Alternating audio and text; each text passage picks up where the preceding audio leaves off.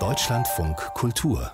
Lesart noch der große alte John Updike nannte ihn um die Jahrtausendwende den kommenden Mann der afroamerikanischen Literatur in den USA. Und bald war es passiert und spätestens seit seinem fantastisch ultra harten Sklavereiroman Underground Railroad kennt ihn alle Welt Colson Whitehead.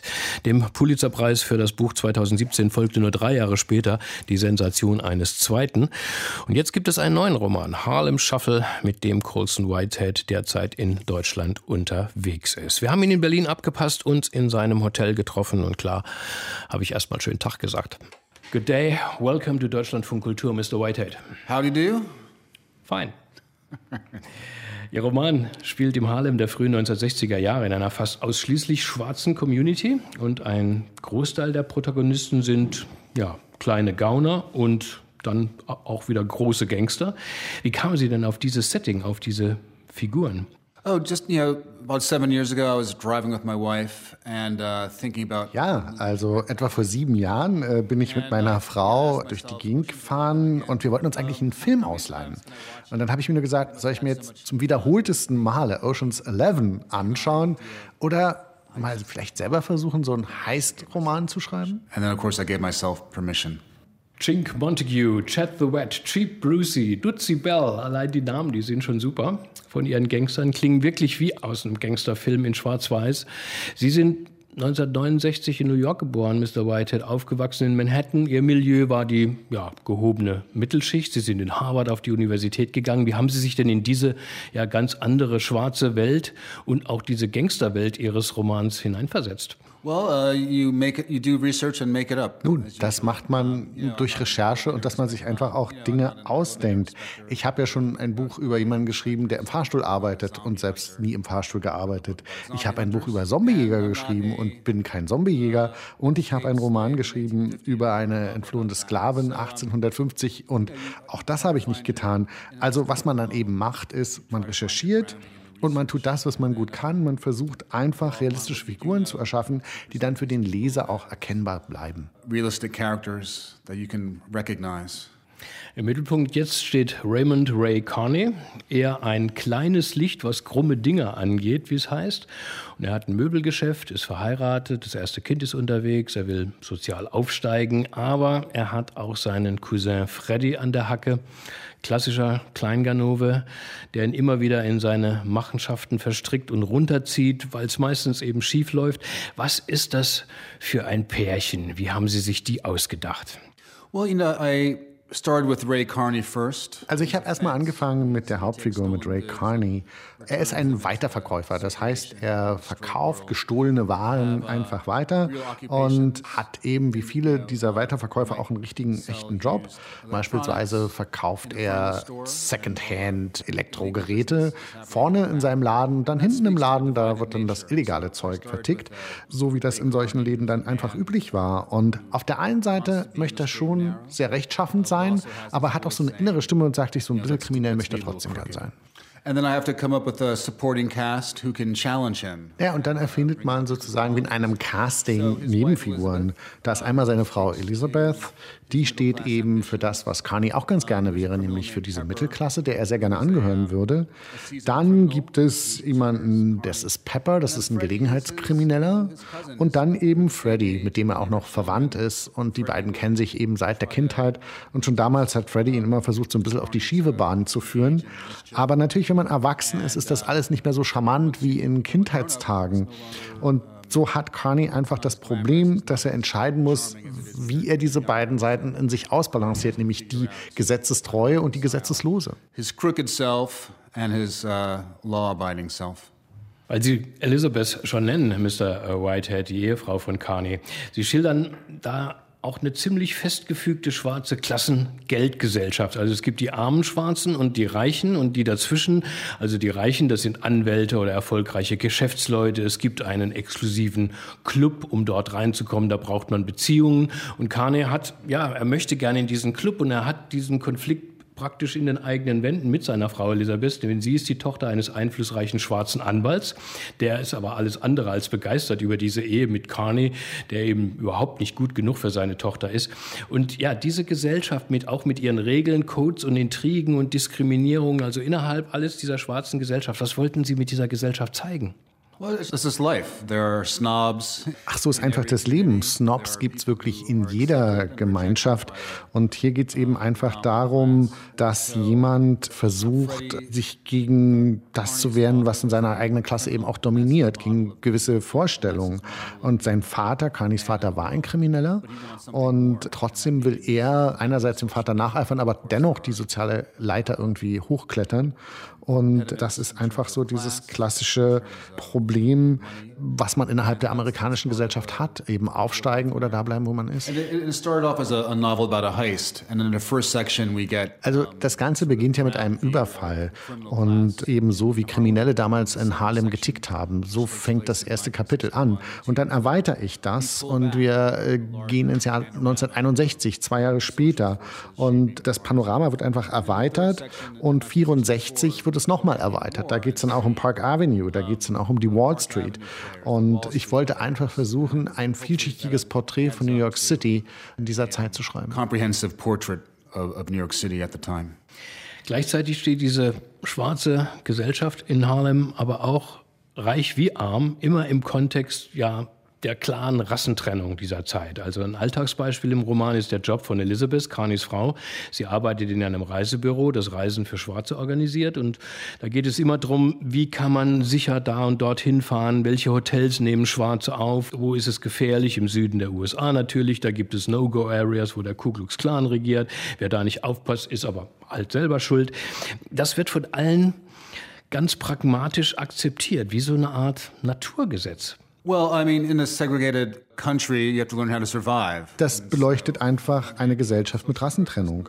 Und alle müssen in irgendeiner Form überleben. Das heißt, man muss wissen, wenn man seine Familie im Süden besucht, in welche Städte man gar nicht reisen darf. Man muss genau wissen, in welches Hotel man überhaupt reisen kann, um aufgenommen zu werden und in welchen Restaurants man durch die Vordertür das Restaurant überhaupt betreten kann. Und das steht natürlich dann im Gegensatz zu Protestbewegungen wie den um Martin Luther King. And that's a segregated society. Die Lesart im Deutschlandfunk Kultur und wir sind im Gespräch mit Colson Whitehead über Harlem Shuffle, seinen neuen Roman. Der letzte Teil spielt im Jahr 1964, als es in Harlem zu Unruhen, zu Riots kam, nachdem ein schwarzer Teenager von einem weißen Polizisten erschossen wurde, der dafür nicht belangt wurde. Wenn man das heute liest, denkt man automatisch an den Tod von George Floyd und was darauf folgte. Und ich habe Colson Whitehead gefragt, ob das die Parallele sei, die er ziehen wollte. No, it's just the, the fact of, of life that um, every few weeks or few months there'll be a terrible murder Nein, es beschreibt einfach nur die Lebensumstände in Amerika, dass alle paar Wochen oder Monate es einen Mord an einem Schwarzen gibt, der durch einen weißen Polizisten ausgeübt wird, der meistens eben unbestraft bleibt. Und ich habe übrigens das Buch beendet in der Nacht, bevor die Proteste zu George Floyd aufflammten. Und ich bin kein Wahrsager, aber es passiert eben leider laufend. Und es ist nur sehr selten, dass dann der weiße Polizist auch wirklich bestraft wird. Und wenn es um Polizeibrutalität geht, 1964 und 2021, dann hat sich da nicht sehr, sehr viel geändert. Und auch die Art, wie die Polizei zusammengesetzt ist, ist noch in etwa dieselbe.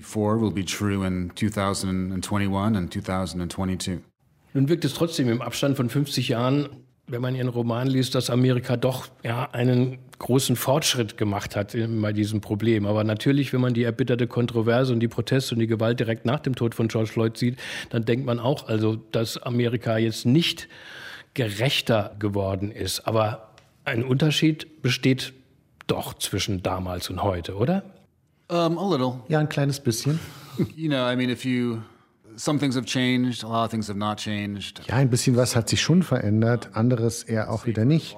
Also es ist gewiss etwas sicherer geworden, sich in gewissen Städten des Südens in Amerika auf der Straße zu bewegen. Andererseits haben eben auch 60 Millionen Amerikaner Donald Trump gewählt, der für White Supremacy, also die weiße Vorherrschaft steht. Und das heißt, dass noch nicht genug dieser Wähler ausgestorben sind, damit sich Amerika in eine produktivere Gesellschaft verwandelt. In order to have a productive society.